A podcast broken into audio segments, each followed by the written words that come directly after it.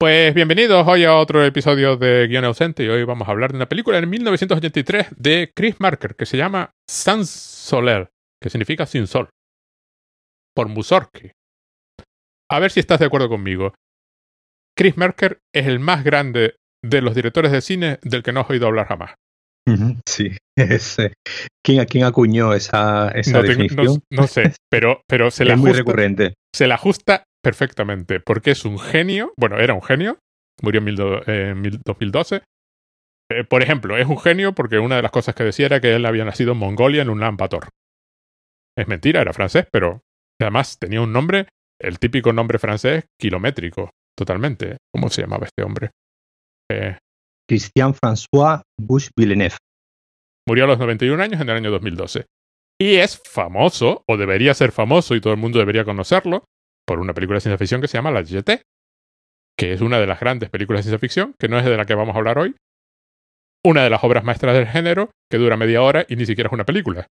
Que es la cosa más. Eso, eso, eso siempre. Eh, yo, yo, yo, tenía un, yo tenía un amigo, amigo porque desgraciadamente falleció, prof, profesor de, de, historia del cine, en historia estética del cine aquí en, aquí en Málaga, de, en, en historia del arte que a sus alumnos, siempre, a los alumnos de, de, historia del arte, siempre le preguntaba al inicio de, del curso que, bueno, pues que le diesen una definición sobre qué es el cine, ¿no? Pues entonces ya, pues, pues lo típico, ¿no? Imagen en movimiento, es decir, siempre era un poco lo, lo más recurrente, ¿no? Imagen en movimiento. Y, y él les ponía eh, un fragmento de, o no sé si la ponía entera, eh, precisamente la YT, ¿no? Que, pues, para el que no la haya visto, pues no son imágenes en movimiento, es una sucesión de fotografías eh, donde se va contando, digamos, esta, esta historia que para el que también no lo sepa, pues es un poco la misma, la historia que después cogería Terry Gilliam para hacer eh, 12 monos, ¿no? Y la serie o sea, de televisión, ¿no? Y la, yo la serie de televisión no la, no la he... No, no, no ninguna, la he, ninguna, se parece a la YT. O sea, no la he visto. Es, Pero bueno, la, la, la, base, digamos, eh, argumental. Uh -huh. eh, cogieron está, el argumento, no cogieron lo que es la sí, YT. Uh -huh. La base argumental. Y eh, lo, lo, lo, curioso de, de, de este hombre, que, que, esa es su película, digamos, más famosa, pero eh, es la única película que hizo, que hizo así. Ya después eh, su cine anterior y posterior a, esta película ya iría por otros, eh, por otros derroteros. Entonces, al final, dentro de su filmografía, eh, esta es su película más famosa, pero a veces también es su película más isla, ¿no? Porque no tiene nada que ver con el resto de. Siendo un cineasta muy experimental, eh, en, sobre, en, la forma, sobre todo. Eh, en la forma, no. En la, estructura, es una película, es su película más experimental en la estructura. Porque además, para quien no lo sepa, eh, reitero lo que acabas de decir. Está hecha con imágenes estáticas, son fotografías, es una fotonovela de las que había hace 40 años. Eso, son fotografías estáticas. Además, fotografías estáticas están hechas con una cámara y los actores están posando. Es decir, hay gente que cree que eso se grabó como se grabaría hoy, que que tú grabarías la película y extraerías fotogramas. No, no, no. Se hicieron fotografías una detrás de otra y con esa fotografía mecánicamente hay movimientos porque hay pans y este tipo de movimientos. Eso se hizo mecánicamente usando un aparato que hay que usar especialmente para eso. Es decir, que mueve la fotografía y tú luego con una cámara pues lo gra gra grabas y haces la película. Exceptuando, no recuerdo cuántos segundos, que hay como 12 segundos de, de imagen en movimiento, un parpadeo en medio de la película, que canta, claro, es después de ver una tras otra imagen estática, de pronto ese parpadeo te pilla total y absolutamente por sorpresa. Que eso y demás creo que lo hicieron, si no recuerdo mal, con una cámara que alquilaron. O sea, es, una cosa y es una de estas grandes películas de ficción sobre la memoria, y además eso es importante, porque además conecta muy bien con la de, con la de ahora, que es Sans Soleil. Por cierto, Chris Marker fue uno de estos de la nueva ola francesa, un hombre del renacimiento que al final de su vida murió trabajando, al final de su vida pues hacía eh, instalaciones multimedia y, y CD-ROMs y cosas así. O sea, es un señor sí, nacido sí. en 1921, o sea, hacía instalaciones multimedia, eh, que hay un punto de San Soler que también demuestra la, lo que el tipo era. O sea, es decir, era un hombre a, a, de, con 90 años muy, muy, muy, muy después, dispuesto a usar el material que fuera que tuviera disponible. Y además, otra cosa que me gustaría añadir era que también pertenecía a un grupo de cineastas muy, muy, muy de izquierda que pretendía eh, que las herramientas de hacer cine fuesen lo más populares posible. Y eso era el grupo de, si no recuerdo, se llamaba el grupo de Bertov, por el cineasta ruso. Y San Soler, eh, hay muchas formas de definirla. No tiene argumento de ningún tipo, o sea, no hay nada que resumir, porque no, la película no, no tiene, exceptuando un detalle. ¿Qué es San Soler? ¿Tú, ¿Tú, qué dirías que es?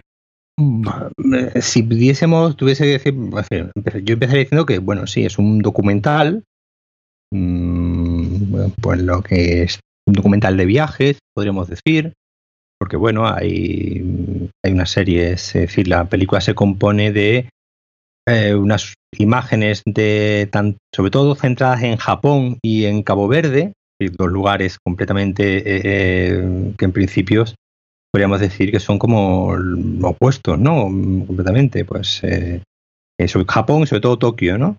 Eh, y las islas de Cabo Verde, pues bueno, pues las que están debajo de debajo ya de las de las islas Canarias, ¿no? Eh, digo, dos, dos, lugares completamente eh, eh, más diferentes no pueden ser. Entonces, eh, Así resumiendo, podríamos decir que va, hay una serie de cartas que no sabemos que, quién, quién escribe. Sí, sí, sí se sabe, ¿eh? Bueno, lo dicen al final, ¿no? Al final sí, sí vamos pone... a ver. La película eh, eh, es. Eh, yo diría, yo antes que documental diría que es un ensayo, en, en el sentido sí. de que no pretende, no pretende estar documentando nada. Es, es Chris Merker comiéndose la cabeza y vienen firmadas las cartas por un seudónimo suyo eh, que es eh, Sandor Krasna. Uh -huh. Supuestamente eh, Sandor Krasna se está paseando por el mundo escribiéndole cartas a una señora que es la que lo lee. Uh -huh. En francés se llama Florence Delay, la actriz que lee las cartas. Sí. Entonces, esa es la narración. Ella leyendo las cartas de él. Pero tú dices que no hay documental, yo, yo, yo, yo, yo diría, yo que sí, que hay, que, yo diría que, una, que hay una... Obviamente es, no, no, no es un documental al uso, es decir, no es, no es lo que... No es, pero yo creo que yo creo que sí, que sí tiene una parte, digamos, muy antropológica, propia uh -huh. de, de, de, del documental, propiamente dicho, como definición de documentar una, una realidad, de cierto modo. No, y aquí es una cosa con la que, con la que juega la película, ¿no? Esta idea de, como tú bien decías antes, también de la, de la memoria y de la y de la ficción, ¿no? Que, sí, que es que es claro, tenemos eh, si tenemos en la idea de un documental como, como una pieza audiovisual que nos documenta una realidad, en cierto modo la película lo hace porque bueno, nos va contando, nos va documentando eh, eh, algunos temas, como digo, sobre sobre todo estos dos lugares, aunque después ya se va, va divagando por otros, eh, por otros lugares geográficos, pero sí hay dos, dos, lugares muy, muy claros, como decía antes, que son Cabo sí, sí. Verde y, y, y, y Tokio. Sobre, y sobre todo Tokio, sí y hay, y hay una y hay un digamos una intención en cierto modo antropológica de eh, pues eh, estudio de, de, de, estudio documentación de pues ciertos eh, ciertos aspectos sobre la, la, ciudad de Tokio y sobre otros lugares eh, yo para, para empezar diría que es un documental de viajes ¿no? Un documental de viaje que un poco yo también eh, bebe de un poco de, de esta literatura de, de, de, la de la, litera, de la literatura de viaje, ¿no? De la literatura esta eh, bueno, ahí en Galicia, ¿no? Pues tenéis el, el ejemplo de Viajar al Carria, ¿no? Que es eh, que no es no llega a ser un es un libro de viajes, no llega a ser una novela, no llega a ser tampoco, como digo, una guía de viajes, sino es son estas, estos eh, textos, en este caso si consideramos también este visual este de película como un texto. Puedes decir texto, ¿eh? no te pasa nada. Que, no, que, que como digo, eh, se mueven en esta frontera, en esta tierra de nadie, en el que, bueno, pues es un, es un, digamos, es filosófico, pues también es filosófico, por supuesto, porque hay una serie de reflexiones que son ya de, de muy sesudas que yo ayer cuando la estaba así volviendo a ver estaba ya parando y apuntando ciertas frases que eran como ya de, de una densidad ya eh, muy grande, como digo, ya, ya de, de, de, de, unas reflexiones filosóficas bastante bastante profundas. Entonces, bueno, son, es este tipo de películas que, que sí, que puedes em, empezar diciendo que es un documental de viajes, pero también eh, teniendo en cuenta que no es un documental de viajes eh, al uso, sino que va un poco más, eh, más allá y se escapa de cualquier frontera de, definitoria, creo yo. Vamos a ver, como todo lo que hacía Chris Marker, tú te imaginas a Chris Marker sentado en un sitio, en, en su casa, en una silla, y te lo imaginas extendiendo sus brazos y trayendo hacia él, no él yendo hacia, sino él, por un lado el documental, ¿no? Por otro lado, la ficción. La película supuestamente está narrada por Sandor, Krasna, que es Chris Marker, es un pseudónimo suyo, eh, y que es el que se encarga de grabar las imágenes. Que muchas no son, porque tiene luego un componente de collage, porque hay imágenes que no son de él, son de otra persona. En particular, las de Islandia no son suyas. Eh, y luego la música, que es de Chris Marker también, en la película está supuestamente hecha por Michel Krasna, hermano de Sandor Krasna. Entonces hay una parte de ficción, una parte de documental, pero todo traído hacia Chris Marker, que en su día estudió filosofía y era muy interesado estaba muy interesado en la filosofía y tiene una serie de televisión sobre filosofía. Este hombre hizo de todo. Eh, que está reflexionando sobre lo que está acercando hacia él. Y luego, mucha de esa reflexión no está en las cartas, no está en el texto que está leyendo esta señora, Florence Delay, sino está en las propias imágenes que te está enseñando, que tiene además un componente de collage y que funcionan mucho por superposición. Hay momentos en que la imagen cambia bruscamente, ¿no? Eh, voy a intentar, si no te importa, voy a intentar describir un poco el documental San Soler. Básicamente empieza en Islandia, lo cual es ya un sorprendente, porque empieza con tres niños en Islandia. Una imagen del año cincuenta y pico eh, que no es suya, es de Haron Tassiev. Y salen tres niños en Islandia, o creo que son dos niños y una niña, que por cierto no se enteraron hasta bien entrado el siglo XXI de que salían en la película. o sea, que también, este lo rodó otra persona, ¿no? Y aquí hay un, hay un truco que luego se va revelando.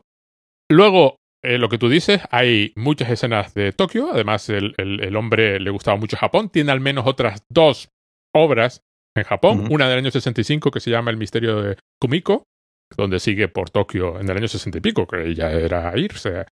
Sigue por Tokio tal. El hombre además creo que pasó muchísimo tiempo en Japón. Y están en varios momentos del tiempo. Además, está todo grabado las partes que grababa él en 16 milímetros con una cámara que pesaba 2 kilos y medio y no grababa sonido. Eso se grababa con una grabadora aparte. De todas formas, hay muy poco sonido que sea directo. Directo, sí. Y luego las escenas estas de, pues, algunas de Guinea-Bissau en particular, ¿no? Y fragmentos de Vértigo de Hitchcock. Y luego hay un comentario sobre Vértigo en medio de la película. De pronto la película para. Se va a San Francisco. Se va a San Francisco y, y habla de Vértigo, lo cual la conecta con la HT que tiene justo el mismo momento. De hecho, hay una referencia a la Jetet en San Soler, como supuestamente no es Chris Merker el que está haciendo la película, es, es el Kastar este, como te dije el nombre y me olvidé, Sarno Krasna es el que está escribiendo. En un momento dice, hay también otra película donde se ve un tronco tal, y está referenciando la, la Claro, él la está conectando con la memoria eh, que llamaba, eh, no sé cómo lo llamaba, memoria enferma o memoria eh, distorsionada, memoria loca de Vértigo, que es una película sobre el intento de reconstruir el, pasado. Luego hay mucho, hay mucho metraje de revolucionarios en, en África. en, Milcar Cabral se, menciona en, algún momento. Y mucho de lo que tú dices de estoy poniendo la cámara y estoy haciendo, eh, eh, te estoy mostrando Japón. Japón como cultura eh, completamente opuesta, que tiene otra forma de ver el mundo completamente diferente. No es, sin embargo, el Japón del japonismo, ¿no? De la japonofilia, porque tiene luego una parte bastante crítica con, con Japón en el, por la Segunda Guerra Mundial. Por ejemplo, hay un momento en que él aparentemente se paseaba por ahí con una cámara de 16 milímetros. Claro, es que hoy, hoy, hoy es inconcebible, porque tú te lo imaginas con un móvil, pero no te lo imaginas con aquel cacharro que pesaba dos kilos y medio. Eh, hay escenas dentro de un, centro comercial. pero, y la gente le está mirando.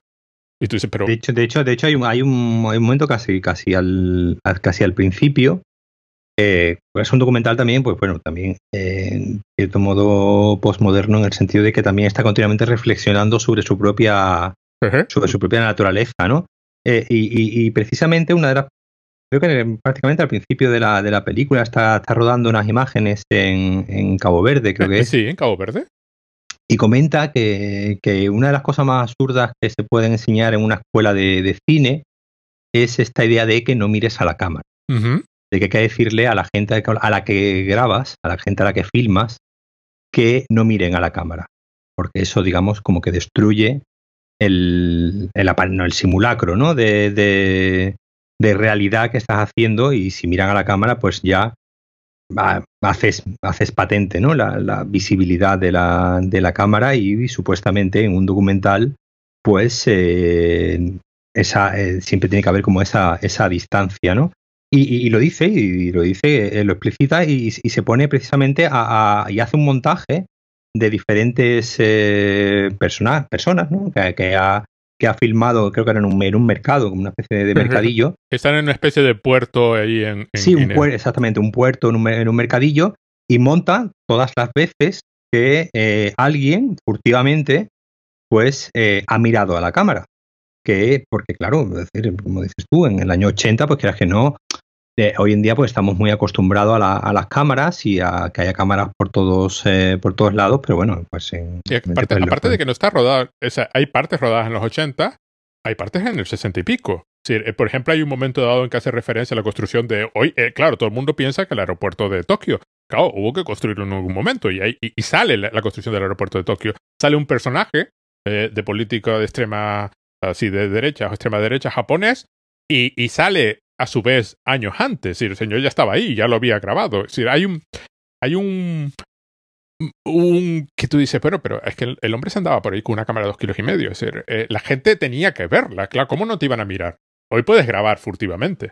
Eh, hay escenas grabadas en el metro de Tokio. Bueno, en los trenes, eh, donde la gente cabeceando o haciendo sus cosas, jugando, y, y, lo va superponiendo con imágenes de, grabadas de la televisión japonesa en plan, esto es lo que están soñando o esto es lo que están pensando, ¿no? Hay un, juego ahí continuo de yo creo que, ¿sabes? De cuál es la psique de tal. Pero tú dices, estás en un metro, es decir, estás a dos metros de la otra persona y lo estás apuntando con una cámara de 16 milímetros, es decir, claro que te están viendo. No pueden no verte, es decir, eh, hay un punto donde claramente su presencia, o sea, ni siquiera finge que él no está ahí.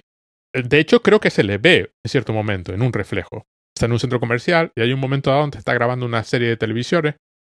Y, y durante una fracción de segundo la cámara como que pasa por las... Eh, en la típica cámara de exposición de vídeo digital que tienen, bueno, de vídeo digital en aquella época no, aquella era analógico, pero eh, que tienen ahí expuesta en el centro comercial, en la sección, y, y, esa en ese momento lo está mirando él y él cuando gira la cámara se le ve en la pantalla de televisión pero es, una fracción. debe ser el único momento, pero quiero decir, él está ahí. Y la, y la película no hace ningún esfuerzo por fingir que él no está ahí. Todo lo contrario. Es decir, dentro de que no está, está. Y, y, y hay una especie de curiosa distorsión, un juego, un juego explícito de yo estoy observando, a mí no se me ve, soy, soy especie del punto central, el punto al que la cámara no puede mirar, la cámara no se puede mirar a sí misma, pero es evidente por la reacción de todos los que están a su alrededor que él está ahí. Sí, su presencia provoca un efecto en el mundo que está grabando. Eso es, eso es de las primeras cosas que te enseñan cuando en, las escuelas de en las escuelas de cine y sobre todo cuando se estudian los documentales eh, que ya la mera presencia del, fotógrafo, la mera presencia de la cámara, ya eh, distorsiona la, realidad. ya no, puedes pretender eh, que la realidad se presente ante la cámara como si la cámara no, no estuviese. Ya por mera definición, en el momento en el que tú colocas ahí el, el dispositivo, ya algo estás, algo estás modificando. Y, al final un poco yo creo que también es, uno de los eh, es uno de, de los temas que que, que por mucho que, que él intente eh, que él intente entender, de hecho también hay un momento de, que intente entender pues estos eh, rituales, por ejemplo, japoneses, ¿no? Va, reflexiona mucho, ¿no? Sobre, sobre, hay un momento, ¿no? Que sale una, una especie de cabalgata, ¿no? Con, con, muñecos de Doraemon, además, y todo.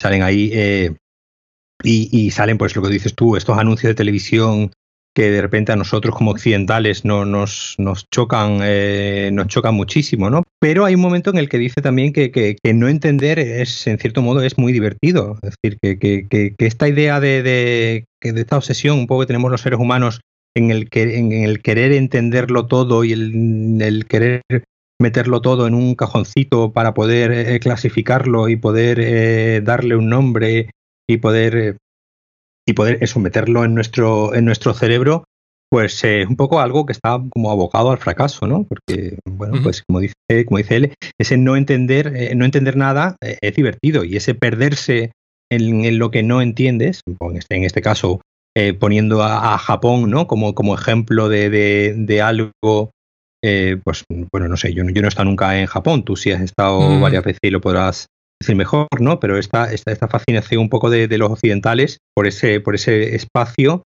que, que, es, que nos es que nos, nos, recuerda un poco al nuestro, pero a su vez es completamente, es completa, completamente diferente. No sé si tú has tenido esa sensación cuando, cuando has ido a Japón. Provoca ese efecto. Además, Japón eh, es, un, es una además que queda muy claro en San Solar, porque al, combinarlo con las imágenes de Guinea y con las del, con de Islandia, eh, lo que hace es intentar huir del, del, estereotipo, ¿no? Hay un, hay un, hay un proceso que a mí me gusta mucho en la, en, cuando ves la película, la idea de lo inefable, ¿no? Que es lo que acabas de comentar, ¿no? O sea, claro, hay cosas que simplemente no se pueden entender. Y, y entenderlas, eh, que luego hablaremos de eso, es como un truco cinematográfico. O sea, entender no es una realidad, sino es una operación que estoy haciendo finjo, o sea, creo en cierto momento entender, ¿no? Al poner a Guinea, Islandia eh, y Japón, eh, eh, no, singulariza a Japón como lugar que no se puede entender. Cuando la escena de la mirada, esa que acabas de comentar, cuando ella mira a la cámara, esta chica en Guinea, ¿no? Y, y, queda mirando, hay un, hay un punto ahí donde te preguntas qué es lo que ella está viendo. Porque tú a ella la estás viendo. O sea, es una chica en Guinea. Pero ella, ¿qué está viendo?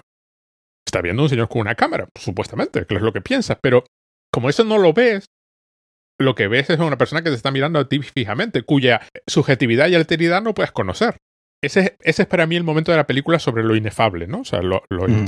Y entonces, eh, cuando coge a Japón y empieza y, opera por acumulación pues, todas estas escenas en el centro comercial, destacando el avance tecnológico de, de Japón, ¿no? Hay un animatrónico de, de John Fitzgerald Kennedy. Hay además algo, algo que desde el principio, de la película desde el principio de los, de los 80, algo que, que, bueno, que aquí en los principios de los 80, pues todavía no existían los centros comerciales, eh, en fin, nos está hablando de una realidad que además hoy en día a lo mejor sí nos es más, eh, más habitual, pero cuando está hecha la película, eh, eh nos está hablando toda una serie de cosas que aquí, por ejemplo, o al menos en España, eh, los centros comerciales no existían todavía. Y además, continuamente se lo combina eh, con, las tradiciones. El país, eh, Japón es un país curioso en ese aspecto porque combina tradiciones muy antiguas, que, es otro aspecto que me parece que la película está comentando. Hay un, a mí me parece mm. que la película es, es una película de transición.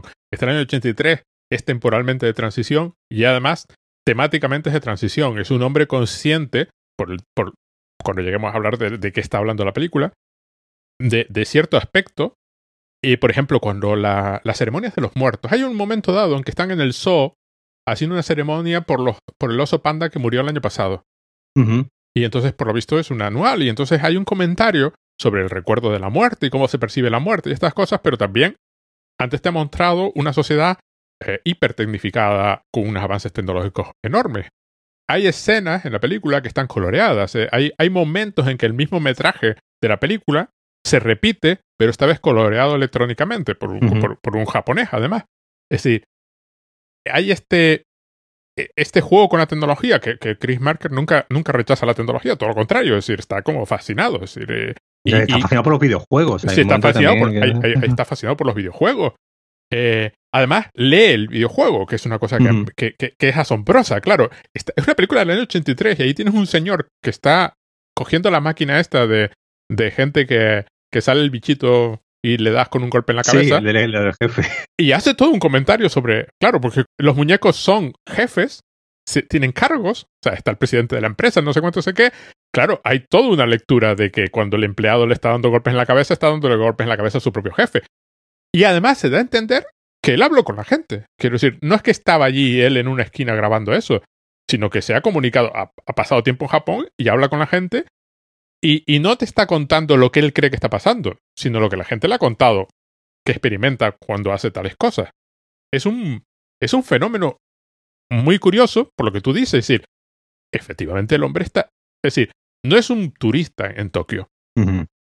Tampoco es un Hay un, hay un- hay un momento, hay un, hay un momento que, que define también Japón como un equilibrio entre el- un milagro económico y las fiestas en los barrios. Eh, ajá. Que, que- me, pare- me pareció una, una es decir, dos, dos eh, una dicotomía muy, muy curiosa que precisamente un poco lo que esta que dices tú de, de la tecnología y la tradición, ¿no? Sí, sí, claro. El, el milagro económico que, que, le, tra- que le trae, pues eso, todo el, el- todo el aspecto tecnológico, empezando por el centro comercial y acabando por los videojuegos, ¿no? Y después estas fiestas en los barrios completamente eh, tradicionales. Y, y además lo pide así, el milagro económico y contra las fiestas en los barrios. Entonces, es como son dos cosas. Porque alguien definió una vez a Japón y además creo que, creo que la película en parte va de eso, ¿no? Alguien definió una vez a Japón como un país que pasó de la tradición a la posmodernidad y se saltó la modernidad. Y creo que eso es el Japón que está mostrando. El Japón que no destruyó las tradiciones antes de volverse posmoderno. Que es lo que nos pasó a nosotros, pasó en Que no, Europa. que no, que lo que le ha pasado, te voy a decir eso, que, que es una cosa que nos ha pasado a España también. En Exacto. España no ha habido modernidad. Por mucho, por mucho, por mucho, por mucho que la modernidad la inventase casi un español, pero mm, la inventó fuera de España. Es decir, que Y, entonces, claro, Japón de pronto se encuentra, sobre todo después de la Segunda Guerra Mundial, con que es un país posmoderno. Claro, es decir, todo el proceso de lo que debía haber sido la modernidad sa- japonesa desapareció, reventó. Y no, y no fue. Entonces, le queda, queda, queda un país que en muchos aspectos es súper tradicional en, en- en- en fiestas y este tipo de cosas y en, en creencias, porque claro, luego está toda la sección que transcurre en Okinawa, donde se muestran rituales tradicionales de una etnia que vive en Japón que no es la etnia japonesa. Eh, y en ese aspecto es una película consciente y creo que ese es el tema fundamental de lo difícil que es cada vez la memoria. Y en un momento dado dice él, ¿cómo recuerdan los otros que no graban? sí, es verdad.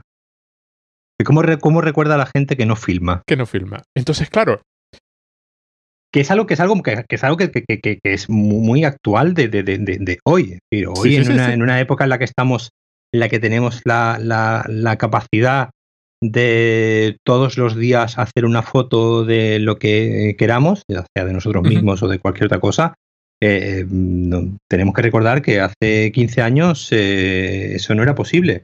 Si tú te pones a, a- a mirar, eh, yo, yo muchas veces a lo mejor me pongo, a- me pongo a mirar pues, fotos antiguas y yo digo, mm, no tengo ninguna foto de cuando yo tenía 25 años. No encuentro ninguna, o, o me costaría, me costaría trabajo eh, eh, encontrar, encontrar alguna, porque bueno, porque decir, eh, hace 15 años pues no era nada, es decir, hacer una foto era algo, era algo, bueno, to- to- todos los que hemos manejado cámaras de, carrete, sabíamos que cada, cada foto había que pensarla.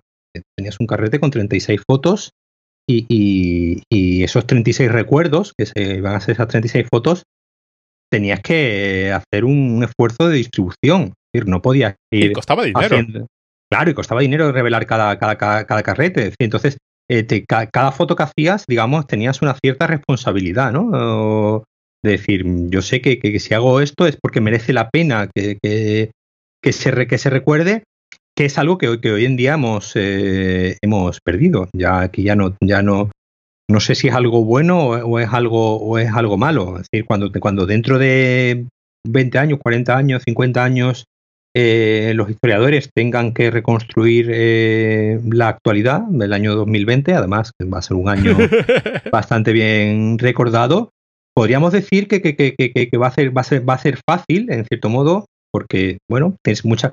Pero claro, yo creo que va a ser justo al contrario, va a ser muy difícil porque esa, esa, esa gran cantidad de material que tienes para reconstruir una época eh, lo va a hacer prácticamente imposible. Es decir, y, lo y, lo vemos hoy en día, ¿no? Continuamente con, las noticias falsas y las fake news y, tal, lo fácil que es, eh, lo, que, lo que podría ser una ventaja de decir, eh, eh, hay continuamente gente filmando, hay continuamente gente grabando, hay continuamente gente haciendo fotografías, haciendo vídeos. Es decir, bueno, el otro día, ¿no? Cuando pasó lo de Beirut, ¿no? Que, al, que a los dos minutos estamos ya todos viendo las mismas imágenes desde 25 puntos de vista diferentes.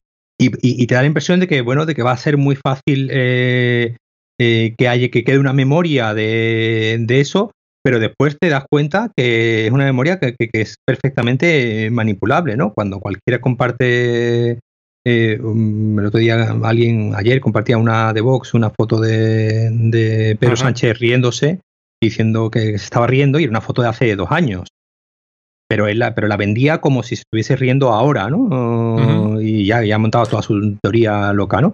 Pero bueno, eh, eh, lo que quiero decir, que, que, para que veamos también que, la, que, la, que las imágenes que, que, no, que nos pueden, que nos pueden eh, proporcionar recuerdos, porque al final un poco es esa, idea del, del, cómo una imagen al final proporciona un recuerdo, digamos, estático, ¿no? Un, un momento congelado, al final también son es un caldo de, de, mentiras y es un caldo de, muy complejo a la hora de reconstruir qué, es lo que es lo que pasó en un momento en un momento determinado. aquí la, aquí habla mucho también de las eh, de las cartas, ¿no? La, misma la misma película, eh, como tú bien decías antes, toda la narración son una serie de, cartas que digamos eh, era pues lo, lo, que ahora son las imágenes, ya la, las cartas cada vez se, están perdiendo más, ¿no? Ya, cada, ya la gente ya no escribe, no escribe cartas, no, no tenemos esa necesidad, ¿no? Y las cartas era lo que, lo que ahora es la fotografía, ¿no? Antiguamente las cartas era la manera de dejar un. dejar un. congelar un momento, ¿no? El, el, el, pues en la Segunda Guerra Mundial, ¿no? En la Primera Guerra Mundial se reconstruyen muchas eh, de las historias que han ocurrido a través precisamente de las cartas, ¿no? Que van enviando los, los, mismos, los mismos soldados eh, y a partir de ahí se va reconstruyendo eh, qué es lo que pasó en tal batalla o en tal lugar por esas cartas, ¿no? Es decir, las cartas como, como un, legado de la, de la, memoria que aquí pues, pues lo sustituye, la, ya, lo, ya, lo, ya lo sustituido, ¿no? Pues la, carta, digamos, a, yo creo que la, el concepto de la, de la epístola, de la carta, ya, ya, ya ha muerto y, ya lo que nos quedan son las imágenes. Eh, obviamente, como tú bien decías, Chris Mark era un tío muy, muy curioso que, pues eso, hasta sus últimos, eh, sus últimos días estuvo haciendo piezas audiovisuales. Ayer no sé si, tuviste la oportunidad de ver una, precisamente la última, ¿no? La última que, la última que hizo, que era como una, una historia, una historia del cine, una pieza de un minuto y medio o dos minutos, que dice, bueno, pues los Lumière, eh, y después vino Méliès, y después vino Jean-Luc Godard, y menciona a otro y todo para acabar, eh, y la última imagen es una imagen de eh, Bin Laden viendo eh, Tommy Jerry, ¿no? Que, bueno, pues cuando se, cuando se mató a Bin Laden, ¿no? Y cuando se, se, entró en la casa de, de, Bin Laden, una de las cosas que, curiosas que se encontró que, cabía, pues es que tenía muchas cintas de cintas y CD, de VHS, de películas y tal, y tenía muchas cintas o muchos DVDs o lo que fuese de Tony Jerry. Y claro, te imaginas a, Bin Laden viendo Tony Jerry y claro, es, algo completamente, dices tú, eh, los Lumière inventaron el cine para que Bin Laden viese Tommy Jerry. ¿Sabes? Y, y, y, claro, y, tú, te monta una, una, una, historia del cine y una... Eh, eh, al final todo esto ha servido para que, para que este señor viese esos, esos dibujitos animados que obviamente pues lo último que pensarían los Lumière y Méliès cuando hacían sus cosas. Todo esto en el año 83, es decir, un señor que ya está reflexionando sobre eso en el momento justo para reflexionar. No es el único, vamos a verla. Ya, ya, ya la gente se había dado cuenta y había muchas. Pero está haciendo una película donde en la propia película colapsan las jerarquías de las imágenes. De las imágenes y del, y del propio carácter epistolar de la. Porque recordemos que las epístolas son falsas. De hecho, la película acaba, acaba, la última frase de la película es ¿habrá algún día una última carta? Esa es la última frase que, que, se escucha en la, en la, en la, en la, en la película. Que, que, como te digo, a mí, a mí me, me, me, encaja incluso mucho a posteriori, ya como, como te digo, con, con, esta imagen de Bin Laden viendo, viendo, viendo Tony Jerry justo antes de que entren los marines a su casa a matarlo. Chris Marker claramente era un señor consciente del, del poder de las imágenes, pero no porque las imágenes sean algo, sino por su potencial de combinarse, ¿no? Es la parte en la que te decía que esto no es un documental, no en la parte en que estoy documentando, como en la parte en que puedo ponerte a japoneses en el metro, grabaciones de lo que la televisión japonesa emite por la noche, en plan, este es el inconsciente. Es decir, que puedo hacer esa superposición. Claro, esa superposición es, es real. Bueno, se la está inventando, ¿no? Y ahí es donde voy con la escena inicial de la película, que es la de los tres niños en Islandia que están ahí, pues tres niños en Islandia. Aparentemente hace sol en Islandia, que debe ser el, único día del año, ¿no? Y se descubre hacia el final de la película lo que no estás viendo. La parte que él encuadró, además explícitamente habla del proceso de que él eliminó esa parte. cuando la puso al principio, hizo un reencuadre de la imagen y lo que hay ahí es la erupción de un volcán que ha cubierto de cenizas el pueblo entero y se ven imágenes de las casas hundidas completamente en ceniza. Eso sobresale un metro de la casa. Hay una cuestión de iceberg ahí, ¿no? De yo te puedo mostrar un trozo, qué es lo que no te estoy enseñando. Yo estoy recordando un trozo, qué es lo que no recuerdo. Eh, ¿Qué es la historia? cuando la historia singulariza eh, el hecho X, ¿cuáles son las otras miriadas de hechos que no mostró? Es decir, que es la gran, el gran tema de la película, que es la memoria, ¿no? De hecho, de hecho, hay un momento en el que también un poco reflexiona y hace como una especie de, hipótesis, ¿no? De que en el año 4000, 4001, ¿no? creo que era, sí, eh, habrá como una especie de, mm, no sé, no recuerdo mismo, no lo tengo apuntado, no me recuerdo cómo lo llama, pero una especie de, memoria colectiva, ¿no? De memoria total, que, pues eso, será... Eh, eh, pues no sé, ¿no? Como una especie de Google Fotos a, lo, a lo bestia, ¿no? Con todo, con todo el conocimiento ahí acumulado, que en cierto modo me, recordó, me, recordó a no sé, la película esta que, que, pusieron el otro día en, filming, la de The Last and First eh, Men, que con esta idea de, de eso, de, en, el futuro el conseguir una especie de inteligencia evolucionada que trascienda ¿no? al, al, tiempo, a la memoria y hay una especie, una especie de memoria inmediata, ¿no? Eh, que no que ya no distinga ¿no? El, el, el, pasado del presente y que, y que, que, sobre todo que, que, es bueno, que yo creo que es el, es el, es el gran, la, gran, la gran tara ¿no? que tenemos los, los, eh, los seres humanos eh, es esta idea de, de, creer que lo que estamos viendo es verdad, ¿no? De, que, esto que estamos viviendo ahora mismo y, y nuestra opinión que tenemos sobre lo, todo lo que está sucediendo ahora mismo, no, no, hablo, no hablo de ningún hecho concreto, sino de nuestro ahora continuo, mm. es, es lo que realmente está pasando y en realidad, eh, pues como tú bien acabas de decir, hay miles de millones de cosas pasando a nuestro alrededor de las que no somos conscientes y que también forman parte ¿no? de esa y, no somos, igualmente, pues, humanamente no estamos capacitados para, para entenderlas, para, para, para aprenderlas, ¿no? Eh, todas, todas a la vez.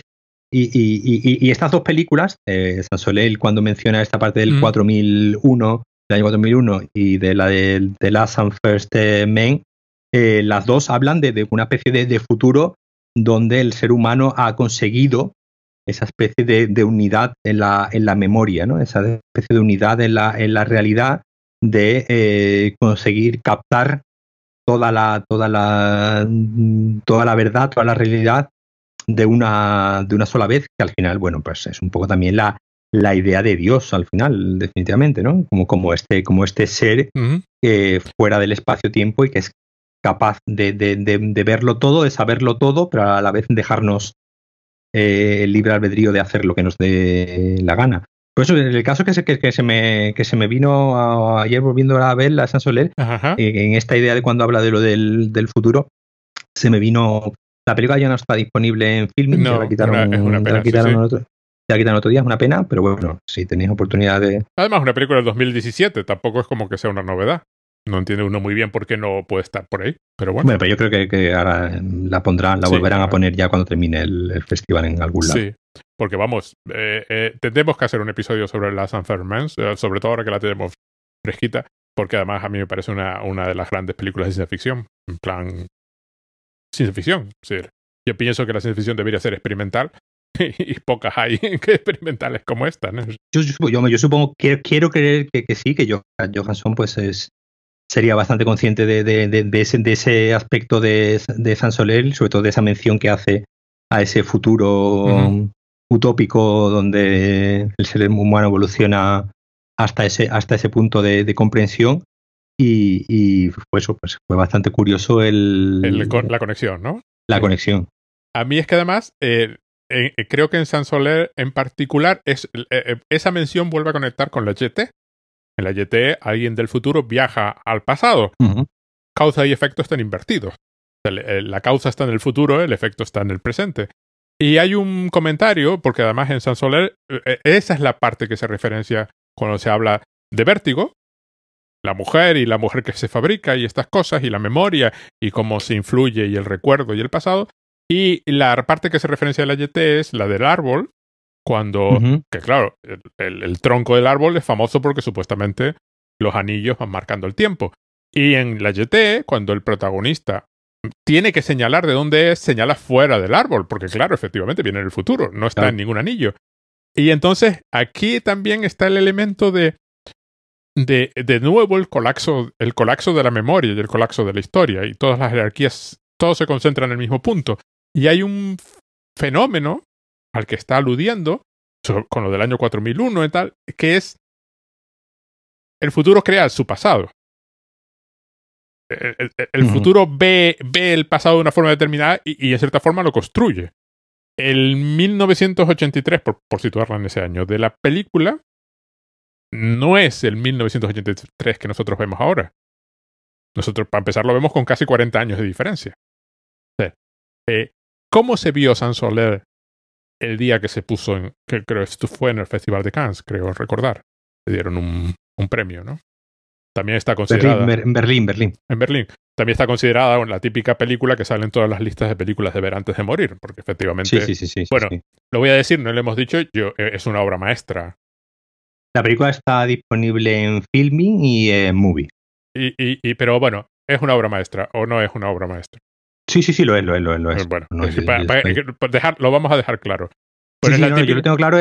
Y, sobre todo por, por, por, mm, porque, bueno, pues tiene esta, esta característica que un poco lo que hablábamos al principio de, de, de que cuesta definirla, ¿no? Es una película que, que, que, que existe eh, en su propio, en su universo. propio universo, ¿no? Es decir, no, no, no se parece a nada, y, pero a la vez eh, se parece a muchas cosas que ya hemos visto, ¿no? Es decir, parece un documental, parece una pieza experimental, eh, parece un, digo, es un libro, un, documental de viajes, es decir, parece muchas cosas que, que conocemos y a, y a, su vez eh, no se parece a nada. Y además contiene otra referencia a otra gran película sobre el colapso de categorías y, de, y del punto que contiene a todos los demás puntos y del cual es casi imposible salir, eh, Tarkovsky. Sí, menciona la zona ¿no? de Tarkovsky. Entramos en una región donde causa y efecto no, no necesariamente están claras. ¿Cuál, cuál, cuál es? ¿no? O sea, eh, cuando él se pone a manipular las imágenes, bueno, el, el Hayao Yamaneko es, el, es la, persona, eh, se, se, ve la consola, además me encanta porque la película termina justo cuando saca un pin de la de la de la consola. Sí. Eso es una cosa que es un sintetizador de vídeo eh, Spectrum, una cosa que, que debe ser, que es una es también en gran parte un artefacto del pasado, porque hoy en día no sería así. Hoy en día lo harías con un ordenador. y pasaría de todo. Pero aquí es una máquina física que tiene agujeritos y vas metiendo pines y con la que vas modificando la imagen. En este caso, pues hay imágenes coloreadas. Hay un proceso de... Tenemos imágenes del pasado, imágenes incluso que has visto dentro de la propia Soler, que de pronto están siendo reorganizadas y, y remezcladas y recolorizadas y, y reevaluadas y recontextualizadas dentro de la propia película que ya te las ha mostrado. Eh, quiero decir, la reflexión sobre la memoria no solo está en las cartas que él manda, que hay muchísimas referencias a la memoria y el tiempo y, y cómo pensamos, la parte donde dice eso, cómo piensan los que no filman y cosas así, como recuerdan. Y luego la propia película lo está haciendo también. Ya sea por superposición de imágenes, porque te está mostrando eh, momentos del tiempo. Bueno, hay una escena brutal que yo no recordaba para nada, pero es brutal cuando matan a una jirafa. Ah, sí, sí. De un tiro. Y, y, y, y claro, es otro momento donde te preguntas, cuando vieron esa imagen en 1983, en el festival donde fuera, ¿pensaron lo que pensé yo cuando la vi ayer? ¿Qué pensé cuando la vi por primera vez? Cuando vi por primera vez San Soler y, y, vi esa escena, ¿qué pensé? ¿Qué piensa el hombre ahora que tiene 53 años, que la habrá visto por última vez hará 3 o 4 años? ¿Qué piensa ese hombre ahora que no pensó el de su día? Porque yo no recordaba esa escena para nada. Pero es desgarradora. O sea, porque ves al animal muriendo delante de ti. sí, sí. Y entonces hay todo ese juego de que, de que, claro, a mí me da la impresión de que Marker era perfectamente consciente de que de la misma forma que él está reevaluando Vértigo, o, su propia película, la YT, o las imágenes del pasado y el presente y el futuro, alguien haría lo mismo con la suya, con, con San Soler en el futuro. Que hoy en día esa película no se puede ver como en 1983. Por ejemplo, ¿a qué se parece San Soler? Se parece a un blog. Sí. A un blog de viaje. Sí, tienes, ese aspecto un poco como, como rizomático, ¿no? De, algo como desordenado que parece completamente.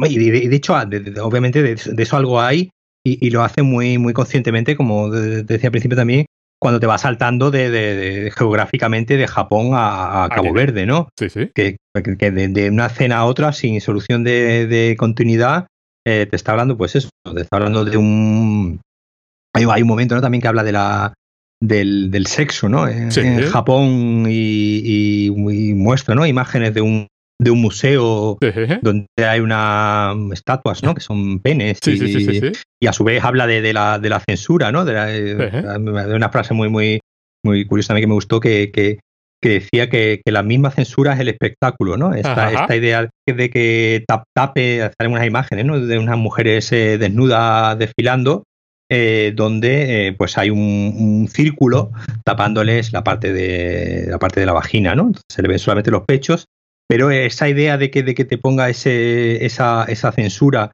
eh, ahí ya te, ya, te hace que, que, tú mismo hagas el esfuerzo de imaginarte qué hay debajo del, del, del, círculo, te muestra unas imágenes de un de un, de un museo, ¿no? Del sexo en el donde se muestran, pues eso, órganos sexuales completamente descontextualizado y, lo sigue, y, salta eh, a la, en la siguiente escena y te empieza a hablar de, de, una revolución en Cabo Verde y te empieza a contar, decir, sin solución de continuidad. Es decir, hay, una especie también de, flujo de, la memoria, que es un poco como funciona, cómo funciona nuestra, nuestra mente, ¿no? Cuando va dando saltos de, de un lugar, eh, de un lugar a otro sin, sin un rumbo o sin, bueno, como estoy haciendo yo ahora mismo, ¿no? Aquí eh, eh, ese, ese, ese, divagar que, que, también, que, que, obviamente está construido, porque no deja de ser una película y una película es algo muy, muy construido, una película no es, es una película es un simulacro, ¿no? De, de improvisación, porque en, el cine no se, no se improvisa, improvisa nada, porque en el momento en el que te pones a montar y te pones a elegir eh, qué va después de qué va, pues ya estás tomando una serie de, decisiones. Y, como, como, dice, como dice también otro momento de la película, hay un privilegio ¿no? en poder haber escogido, en poder haber elegido que si vas a elegir, y el cine un poco es eso, el cine cuando Buñuel intenta hacer eh, eh, algo similar a la escritura automática, ¿no? Que hacían los surrealistas, se da cuenta que, no, que es imposible, que no, que el cine no se presta a esa, a esa capacidad que, por ejemplo, sí tiene la escritura, ¿no? De poder sentarte y escribir conforme se te vayan viniendo las ideas a la cabeza sin solución de continuidad. El cine no te da esa posibilidad, porque el cine, el cine es algo muy, muy mecánico y muy pensado. Tú puedes filmar eh, eh, eh, de forma de forma libre, pues aquí tendríamos el ejemplo de, los directos de Instagram o los directos de, de, YouTube, donde filmas y eso tal como se filma, sube y sin era más parecido, ¿no? A una escritura, a una escritura automática, pero después ya cuando te pones a hacer el montaje, el montaje ya es una construcción y ya ahí estás tomando una decisión de aquí, en este caso, de eh, saltar prácticamente sin, solución de continuidad de, Tokio a, Cabo Verde.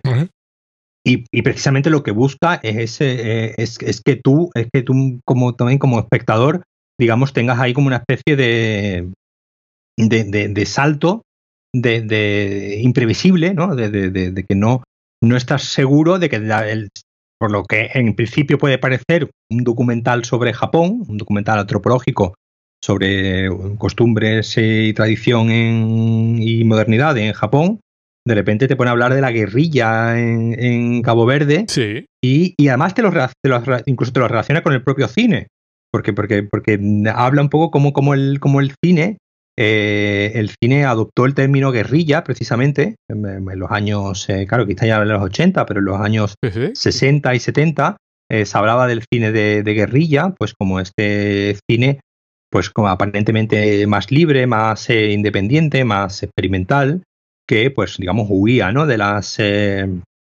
huía del de un poco de lo, establecido, ¿no? Por Hollywood o por, cierta industria, ¿no? Y lo critica. Y, dice que precisamente que la, que la guerrilla, tanto la, tanto, la, tanto, la, tanto la guerrilla como concepto eh, militar y, como concepto artístico está abocado al fracaso.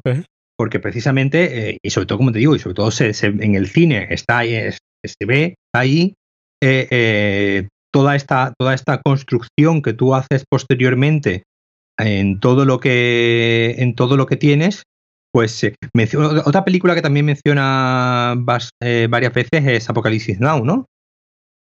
Eh, que es precisamente un ejemplo de, película hecha un poco de, esa manera tan, tan caótica. Hay un documental muy, muy famoso, ¿no? Sí, sí, sobre, sobre, el rodaje de, Apocalipsis Now y sobre el posterior montaje. De hecho, hace poco, ¿no? han vuelto a sacar otro remontaje de otro remontaje de la película, quitando otras escenas y poniendo otras y, tal. Eh, y, ahí, pues, es, un, es un ejemplo precisamente de eso, de, de, de, que ni siquiera Coppola tenía claro eh, cómo era, cómo, cómo quería que fuese la, película cuando la estaba, cuando la estaba, cuando la estaba, cuando la, cuando la estaba filmando.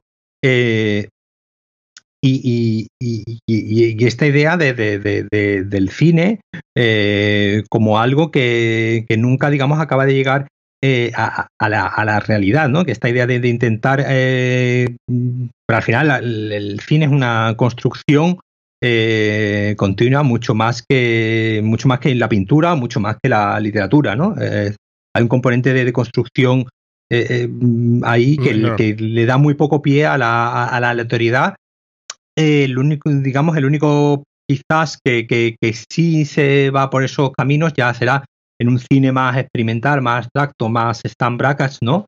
Que sí juega más con esa, pero ya, claro, ya ahí estamos hablando de un cine completamente abstracto, ¿no? No estamos hablando de un cine más, más, eh, más narrativo. Eh, eh, es curioso también porque Chris Marker participó como ayudante de, dirección en, Noche y Niebla de, de Alain Resnais en el año, en el año 55. Y, las estatuas mueren así también.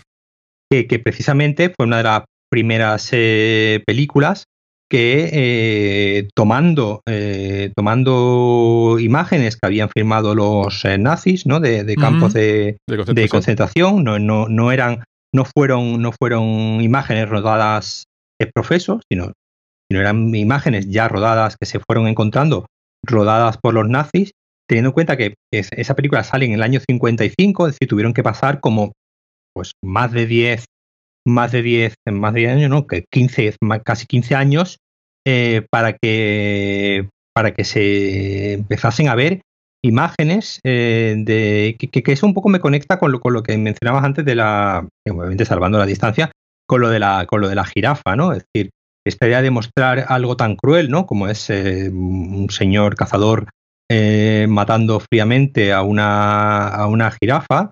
No sé si era una imagen que se hubiese visto mucho pues como digo me, me, me, me, viene a la, me viene a la cabeza también pues esta este Noche Niebla, que Noche Niebla básicamente lo que contaba era cómo, cómo funcionaba un campo de concentración, digamos, de, una manera como si te contasen pues cómo funciona una fábrica de galletas, ¿no? Es decir, digamos, de una forma completamente fría y, y, estructurada, pues te va contando, pues primero se llevaba a la gente aquí, después se, y, te en cuenta de, cómo, eh, pues, ¿sabes, no? Cómo son los alemanes organizados, que bien organizado tenían ese proceso, pero claro, aquí te está contando, pues obviamente, pues un campo, un campo de, concentración. No, no creo no recordar qué campo era exactamente, eh, pero bueno, era, como digo, eh, eh, esta idea y el título de Noche y Niebla viene pues, pues, pues como llegaban los, los trenes por la noche en medio de la niebla trayendo a,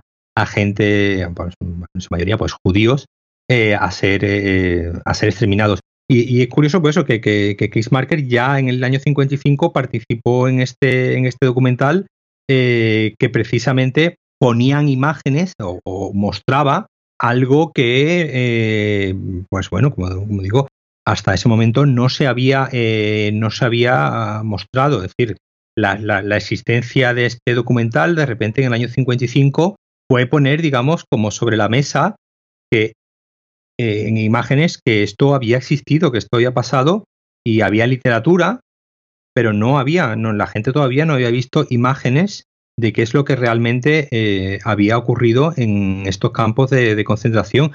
Y, es bastante eh, importante a, la hora de, Hay varias imágenes bastante desagradables, ¿no? En, Noche Niebla, donde se ve una pala, una, una, pala, pues cargando muchísimos, eh, muchísimos cuerpos, eh, imágenes que, que, verdaderamente, pues, eh, por mucho que te las hayan contado o hayas leído escritos sobre qué ocurrió en los campos de concentración, el, visualizarla, el materializarla en, una imagen, todos sabemos que sí, que existen reyes eméritos que se van de caza y matan elefantes, pero hasta que no lo vemos, hasta que no nos muestran una imagen del señor presumiendo ¿no? de, haber hecho eso, no somos realmente conscientes de que eso es una cosa real, ¿no? Es decir, cuando, cuando, cuando, cuando, cuando se muestra esa imagen de, un señor matando una jirafa, es algo que sabemos que existe, ¿sí? sabemos que existen safaris donde la gente hace esas cosas, pero el que te lo que una imagen en movimiento, en este caso, te lo materialice y lo veas, y, y más o menos tenga ese estatuto ¿no? de realidad, que tú sabes que eso no es una simulación, que eso no es una película, una película en el sentido ficcional, ¿no? Que, no es algo, no es una performance, no es algo que sea, que, sea mentira, sino que ya dentro del contexto de la película tú ya lo interpretas como algo real, te produce, te produce un, un, choque. Y me parece un, tema muy interesante que, del, sobre, el que, sobre el que Chris Marker yo creo que reflexiona durante toda su, filmografía y aquí lo, y aquí lo hace. Eh, esa, esa, idea de, ese, eso, si eso no lo filmamos, si eso no lo, si él no filma esa, ese hombre matando a esa jirafa, si ellos nos hagan la película de, Noche Niebla, donde se ven pues esas imágenes eh, desagradables de, de pilas de, de, cadáveres, parece que no, como que no existen. Eh, hasta que no lo vemos, hasta que no vemos la imagen, parece que no adquiere como un estatuto de, realidad, ¿no? Que como de realmente eso pasó y no es algo que está escrito en un papel eh, y creemos que, pasó, pero si está escrito, pues digamos, y ese es un poco el poder, un poco de lo que tú decías antes, el, poder de la, de la imagen, el, dar una, esa especie de, estatuto de decir, mm, esto que nos hemos imaginado ocurrió, ocurrió realmente. Y existe gente que, pues, que matan a, a jirafas, desgraciadamente. Pero hay un, pero yo te digo, a mí lo que me fascina de Marker es que claramente eh, es consciente del poder de hacer eso, consciente de que, de que él puede superponer imágenes y crear una realidad alternativa. Hay otra película de Marker que se llama, creo que era El caso del gato perdido. Mm. Hay un, un graffiti de un gato. Y eh, además eh, hacen el graffiti del gato en sitios súper, en azoteas, muy, muy, muy inaccesibles, ¿no? Pero todo está comentado pues, con una época de huelgas, ¿no? Él está hablando de un gato, de un graffiti que apareció de un gato durante un cierto periodo de tiempo, no recuerdo cuánto era, un año, una cosa así, y a la vez está contando las huelgas en París. Es la típica cosa de Marker, ¿no? Y en un momento dado, pues saca a los huelguistas, pues son señores de mediana edad, barrigones y estas cosas, y comenta lo poco que se parece a los huelguistas de Eisenstein. y pone una imagen de, creo que se llama La Huelga, ¿no? Sí. De- claro, donde aquello es un superhombre soviético. Hace, hace ese tipo, o sea, es como muy consciente de que el carácter de la imagen se puede transformar dependiendo cómo lo estés montando, ¿no? No, y eso, lo- eso los rusos lo, lo- lo tuvieron claro desde el, de- desde el día desde el día uno que cogieron una que cogieron una cámara Exacto. y son lo, y son- y son lo que precisamente se ponen a, a- hacer en primero a modo de, de literatura eh, ensayos sobre la, la capacidad de, de mentira, ¿no? De mentir que tiene la, la- el cine, eh, de, de- de mentira, de construir, de construir una, una realidad a mi antojo, que, que a su vez el, el documental, eh, en este caso, se empeña continuamente en, en cuestionar, ¿no? Se empeña continuamente y yo creo que, que, que fue una, de- una de las principales labores que, que- que tuvo Marker siempre con su, con su, Con su obra. con su obra, el, el- el- el buscar de, de- de- de qué manera, eh, bueno, un, poco, un poco las antípodas ¿no? de, de, de Godard.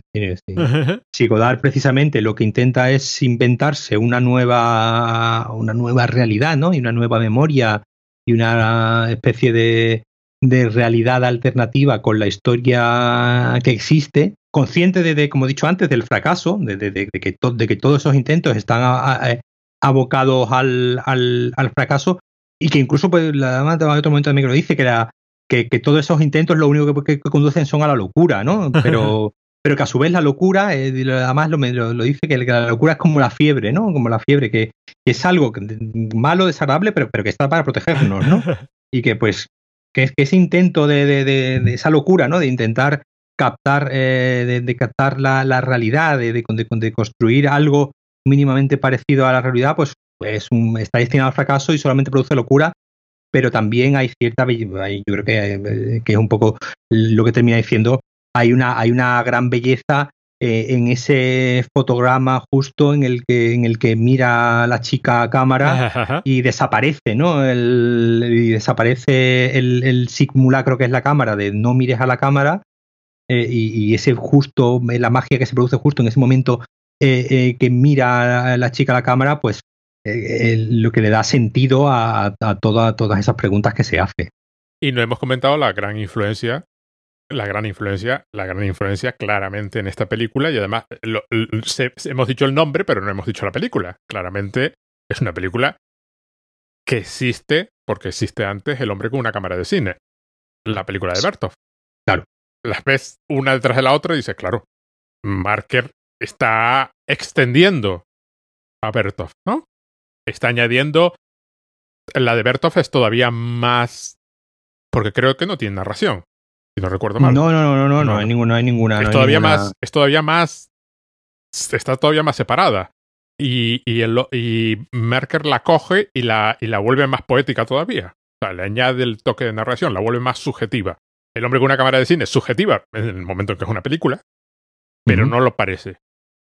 Y es muda, porque es del año 29. es- Y, y tiene ese componente un poco antropológico, antropológico documental, ¿no? De, de- de captar, en el caso del hombre de la cámara, de, de captar, pues, como un día, ¿no? En, Exacto, en en- Moscú, ¿no? En Rusia, ¿no? Porque son Eh, varias en ciudades. Rusia, ¿no? Son Sí, sí. varias. Una ciudad, sí, eh, está leyendo una, una ciudad rusa, no dice, no dice, no dice qué ciudad es con, concreto. Sí, pero creo que combina. Quiero decir, claro, es una cosa im- imposible. Em, eh, Creo recordar que combinaba metraje de distintos sitios. Quiero decir, está construyendo, pero no es explícitamente constructiva. Es eh, eh, claramente lo es y claramente tiene montaje y es una obra maestra como tal y la gente debería ver El hombre con una cámara de cine. Pero claramente Marker la está tomando de referencia, es, su gran referencia, más que cualquier otra. Por mucho que mencione a Vértigo y a otras, la, el punto de partida, los cimientos de Sin Sol es, es, el hombre con una cámara de cine. Sí, estructuralmente, digamos, eh, cinematográficamente hablando, sí. Porque además él era él era gran conocedor de todo, y como tú, has mencionado antes que el grupo de Bertov, el grupo de Bertov eh, precisamente eran esta, esta idea siempre, como ya menciona también a, Godard, del, del, montaje siempre como el, digamos, el, elemento fundamental del cine, ¿no? Esta capacidad de poner dos imágenes una, una detrás de otra y provocar un, un efecto. Y además hay mucho de videoarte en Sin Sol también, que es lo que luego otro se volvería muchísimo más importante en el resto de la obra de cuando Marker se convierte ya en señor que hace instalaciones para museos, eh, se vuelve más explícitamente videoarte, pero eh, esto lo pones en un museo en bucle y es tal cual. tampoco no, desentona en ningún museo. Eh, esto es también más videoarte que otra cosa. no es, ¿Conoces una película que de Michael Snow que se llama La región central? Eh, sí, me suena, pero no, no, no, no, la he visto. Vale, no, que nadie la ha visto. Creo que debe ser imposible de ver. Cuento un poco. La región central es un brazo robótico colocado en una zona montañosa. Esto es en el año 71, con lo cual ya estamos hablando de un, de, de, un proceso tecnológico que no era como lo, lo, le podrías hacer con Legos, pero en aquella época había que ir a hacerlo explícitamente y la cámara pues se mueve automáticamente captando el paisaje. Es como si una sonda alienígena hubiese bajado a la Tierra y estuviese pues registrando lo que está pasando en esa zona montañosa. En la medida en que ningún ser humano está controlando la cámara, está preprogramada, hace una serie de movimientos mecánicos, es el punto de vista alienígena totalmente, ¿no? Dura como tres horas o cuatro horas, dependiendo de la versión. Yo no lo he visto nunca, solo he visto fragmentos. Eh, pero ya te puedes imaginar, claro, es una cosa experimental que eh, quiero, quiero, el que esté oyendo el, el, podcast quiero que se imagine una cosa súper experimental. Sí, claro, ahora, ahora, que estoy mirando, sí, de, de, de, de, de Michael Snow, yo he visto la de Wavelength, que es otra también de, eh, eh, sí, vale, vale. Wavelength es, una, es otra súper interesante porque es que tarda como una hora aproximadamente en cruzar una habitación, la cámara. Exactamente. Y hay una, como un asesinato, pero no, no hay nada explícito. Hay como un cuerpo en el suelo, no sé si no recuerdo mal, ¿no? Y tardas como una hora, ¿no? Bueno, el asunto de la región central es que se llama así porque hay un punto que la cámara no puede ver, que es a sí misma, claro no puede mirarse hacia adentro, no puede, no puede verse. Que era lo que estamos comentando de que, claro, Chris Merker está en Sin Sol, pero exceptuando si es él el pequeño reflejo que se ve en la pantalla de televisión, no se le ve nunca. Excepto en esa escena que es la central, que vuelve a repetir y luego distorsiona y transforma con el aparato este el espectrón, que es en el momento en que ella mira directamente a la cámara. Sabes que ella está viendo la cámara. Tú no ves la cámara, pero ves a alguien que está viendo la cámara. Es decir, es el momento de empatía pura de la película, ¿no?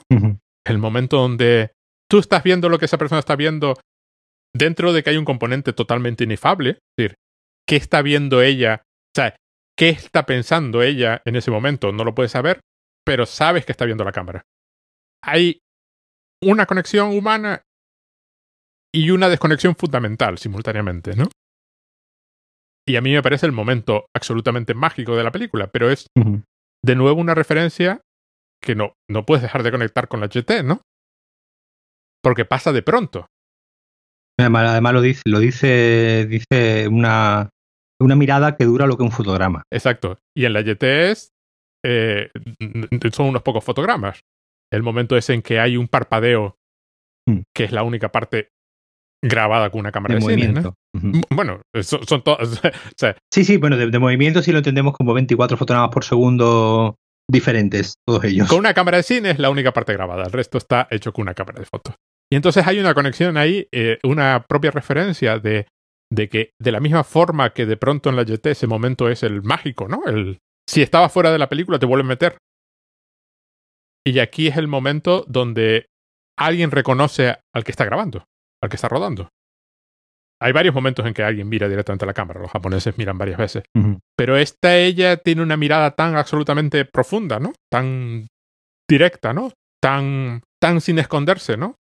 Porque además es como muy, es como muy clara, ¿no? Otros miran de refilón, pero ella de pronto mira claramente, ¿no? Y a mí me parece el momento de la película donde el cineasta, que está ausente, en teoría, vuelve otra vez a estar presente. Es que claro, es una película que da, que da, mucho, que da mucho pie a la, a la, a la divagación. Vamos a cerrar el episodio ya, que ya hemos hablado mucho de Sin Sol. Si alguien la va a ver, la va a ver ya con lo que hemos dicho. Y si alguien se ha quedado con las ganas de no verla nunca por lo que hemos dicho, lo sentimos mucho. Eh, a ver, tu reflexión final sobre San Soleil. San Soleil. No sé cómo se pronuncia. San Soleil. Sí. No sé, yo tampoco sé mucho. eh, eh, yo, yo si alguien después de habernos escuchado se anima a verla, yo simplemente le diría que, pues, eh, como suele ocurrir con este tipo de películas, que, lo viese con, tranquilidad y sin, y sin una intención de comprenderlo todo a la primera. Por eh, más, más que se dejase llevar eh, a la hora de, verla, sin, sin, la necesidad de, de estar entendiendo todo lo que te está proponiendo la película, porque además que es una película que yo creo que, es muy rica, que me permite más de un, más de un visionado en el, en el, en el tiempo. Por lo que yo, animaría que a la gente que la viese, como, como digo, con esa, con esa tranquilidad de que si hay algo que no entiende, que no se sienta tonto, que no se sienta eh, que se le está escapando cosas, que no, que no sienta que, que le falta bagaje o que hay que, o que, hay que ser muy intelectual para, para entenderlo, porque no. Eh, eh, eh, yo creo que es una película que en realidad no es tan difícil de ver como, como parece. Es que la película es muy fácil de ver, porque es, es, muy, es muy bonita. Y aparte que bonita estéticamente. Entonces Incluso en la tosquedad de algunas imágenes, es una tosquedad de un señor que llevaba décadas trabajando con la imagen. No es, no es la tosquedad de que si me pongo ahora a grabar el jardín por, con mi móvil. Es una, es una hay, hay, un, hay un interés estético y la película es, es preciosa visualmente. Sí, del, eh, del año 83. No tiene la calidad de imagen que podría tener hoy hecha hoy, pero es visualmente espectacular. Lo que tiene es, además, mm, lo que tú acabas de decir. Es una película de, de experimentar. No es una película de ver tú la pones y que dejas que la película venga a ti. No, no, la película ni siquiera te está pidiendo que tú vayas a ella y que te pongas a su nivel. Es una película que aspira a comunicar algo difícil de comunicar, complicado, con un lenguaje poético, eh, pero que intenta intenta acercarse a ti en cierta forma. Es decir, no es una de estas obras hechas para ser inaccesibles, todo lo contrario. Una obra complicada, pero es aspira a comunicar no aspira a quedarse donde está. Y se puede ver más de una vez, yo la veo periódicamente, porque desde el día que la vi por primera vez estoy fascinado con, con Chris Marker y con, y con Susan Soler. De hecho, tengo un montón de libros de Chris Marker. Curiosamente, para ser un, un cineasta desconocido, entre comillas, hay un montón de libros sobre él. Sí, porque además de la pena, vamos, creo que no dio nunca ninguna entrevista, ni se dejaba filmar tampoco, ni grabar, eh, ni fotografiar, ni nada. Es decir, que yo no sé si, la verdad es que no he mirado si, hay imágenes, eh, fotografías de, de, él. La Wikipedia tiene una, es muy parecida, por eso te hice el comentario, es muy parecida al reflejo que se ve en cierto momento en, en Sin Sol. Eh, por eso, pero efectivamente era famoso por, por, oye, para eso hago películas. y lo tengo que decir ya lo digo. Ya lo digo aquí. Y en ese aspecto es, es, una obra muy personal, es una obra de un señor que está reflexionando y además que no era o sea, es decir, tenía cabeza, es decir, no, no, estamos, no era cualquiera que se pone a hablar. Además estudió filosofía y este tipo de cosas, ¿no? Y está intentando hablar de algo complicado y de hablar de las imágenes de la memoria del tiempo, de las sociedades, de cómo nos relacionamos, de lo inefable, de lo que podemos comprender, no podemos comprender, de los sueños y no sé qué, pero contigo. No es una obra que lo esté intentando hacer ella para contarte algo, no, no, está intentando... Es como, es, yo siempre digo que hay dos tipos de obras de arte en los museos de arte contemporáneo las que se ríen de ti y las que se ríen contigo. Esta es de las que se ríe contigo. intenta, intenta, eh, busca tu complicidad. Intenta que entres tú en la película, intenta que tú estés, que lo acompañes. O eres un señor que está viajando por el mundo y que quiere llevarte mientras en ese, en ese sentido, un poco como, como he también mencionado antes yo a, a, Godard, sería un poco la antítesis de, Godard en ese sentido. Dentro, dentro del, del terreno, digamos, muy, muy experimental, Godard está más ensimismado en, en sí mismo, que valga la, la redundancia, eh, y, y, Chris Marker, digamos, sí es más eh, accesible en, Lo pretende. Ya el mismo hecho de que sea epistolar es decir, es alguien, o sea, la película es de alguien hablándole a alguien. No es alguien hablando, sino está comunicando en un acto de más íntimo. Es decir, la carta no es, no es un acto público, que de hecho hay una referencia al acto público de gritar en, en público en Japón y tal. Pero es ya de por sí un acto íntimo, es una conversación. Ella reacciona. Reacciona con la voz. No reacciona no, no, no reacciona con las palabras, pero efectivamente comenta continuamente, me escribió, me dijo no sé cuánto, no sé qué, y claramente eh, se entiende como un diálogo. O sea, no le está escribiendo a ella porque le quiere enseñar cosas, sino porque piensa que ella está interesada y va a reflexionar a su vez sobre lo que él le está contando.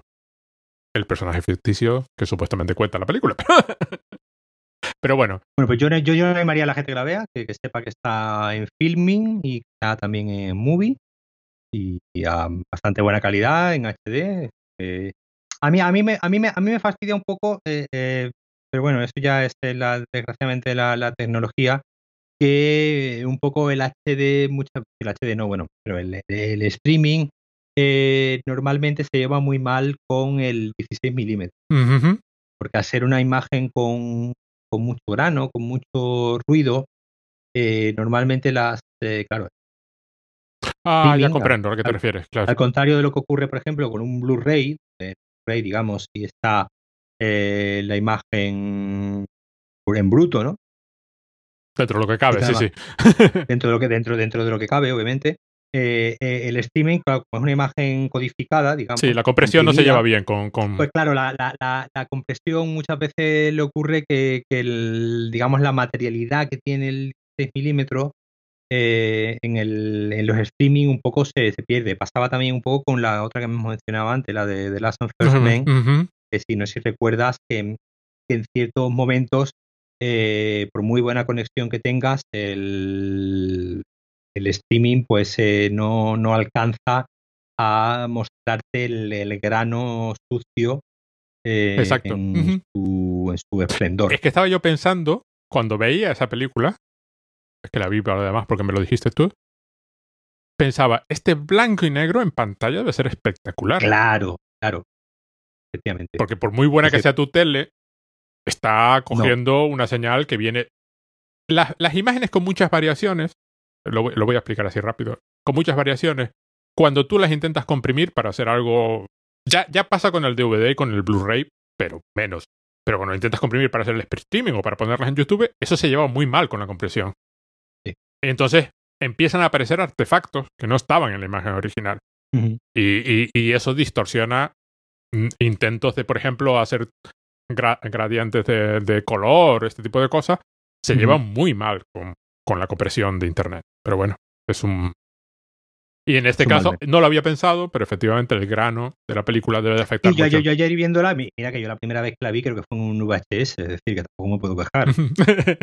yo, yo, ya, yo ya no quiero no quiero ni más recordar cómo fue eso visto en VHS. Así que allá hay la memoria nuevamente, nos juega unas malas pasadas y nos quejamos del streaming y en su momento no nos quejamos del VHS. Bueno, lo de VHS era horripilante, ¿eh?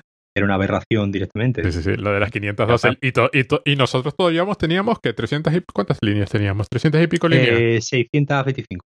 600. No, no, no, no, pero era, eso, era la, eso era en teoría. Esa es la imagen de televisión, no la grabación. La grabación era mucho menos. Era. El, el PAL era. No, no, no, no, no, pero ese es el estándar de televisión. La, el número de líneas que realmente grababa una cinta de VHS era mucho, mejor, mucho menor. ¿eh? eran 500. No, no, no, menos, menos todavía, 300 y pico, ¿eh? Sí, sí, sí, era una, basura. hoy, hoy en día, hoy en día no, no, nos parecería, vamos, el, un... Nada, es decir... Sí, un, un, DVD, un DVD que hoy en día nos parece un poco ya aberración. Sí, sí, sí, sí. Hoy vemos un DVD y decimos, Dios mío, ¿qué, qué, qué, qué es esto?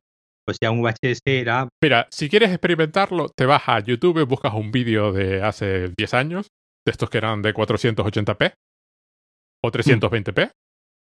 Pero la... Y eso, y eso era, eso, eso, eso era el VHS, ¿eh? Claro, lo veías, no lo veías en una pantalla de cuarenta y tantos pulgadas como lo ves ahora, ¿no? Entonces, claro, es que ahora canta. Es que he visto en un móvil eh, eh, el, esos vídeos de YouTube cantan muchísimo. 560 por 400. 480, claro. Y un DVD tienes 720 por 4. Es que es, es muy, muy, muy. era nada, claro. Comparas hoy en día. pues así hemos visto nosotros mucho. Así hemos visto mucho cine. Hay un vídeo, de todas formas, te lo voy a recomendar ahora mismo, de H. Bomber Guy y, y Strucci sobre la gran ventaja que era ver las cosas en VHS. Cuando estabas viendo una película de terror como Alien. Sí, ese es el documental, ¿no? Ese que, que, vimos en Movie también. No, no, no, sí, ese era otro. Pero este es que este, este era en plan, claro, la calidad de imagen del VHS era tan basura que podías ver a Ripley, más o menos, la veías ahí en una esquina, y pensar que el monstruo estaba detrás. No tienes ni idea, porque como se veía tan mal, claro, si ves lo ves en Blu-ray, se ve claramente que Ripley está sola en el pasillo. Claro. ¿Sabes? Dice, claro, hay cosas que ganan viéndose mal. Eso siempre me hizo no es de estas. San Soler es de las que ganan en un en un Blu-ray o una cosa así. O en el cine. La verdad es que voy a tener que proponerla para que la traiga. El otro día propuse la de Primeros y Últimos Hombres. Creo que el libro se llama Primera y Última Humanidad. Para, para que la trajesen al cine. En el cine de arte y ensayo que tenemos por aquí. Porque digo, es que estos grises. Porque eh, eh, no, no le hemos comentado Primeros y Últimos Hombres, a pesar de ser del año 17, de 2017, está rodada en blanco y negro. Y es espectacular. Y uno se piensa, en una sala de cine debería verse de favor. Pero bueno, son cosas. San Soler, obra maestra. Puedes verla. Y está en filming. Y en movie. ¿Qué es movie? Ya lo contaremos otro día. bueno, un abrazo, Paco. Nos vemos. chao. you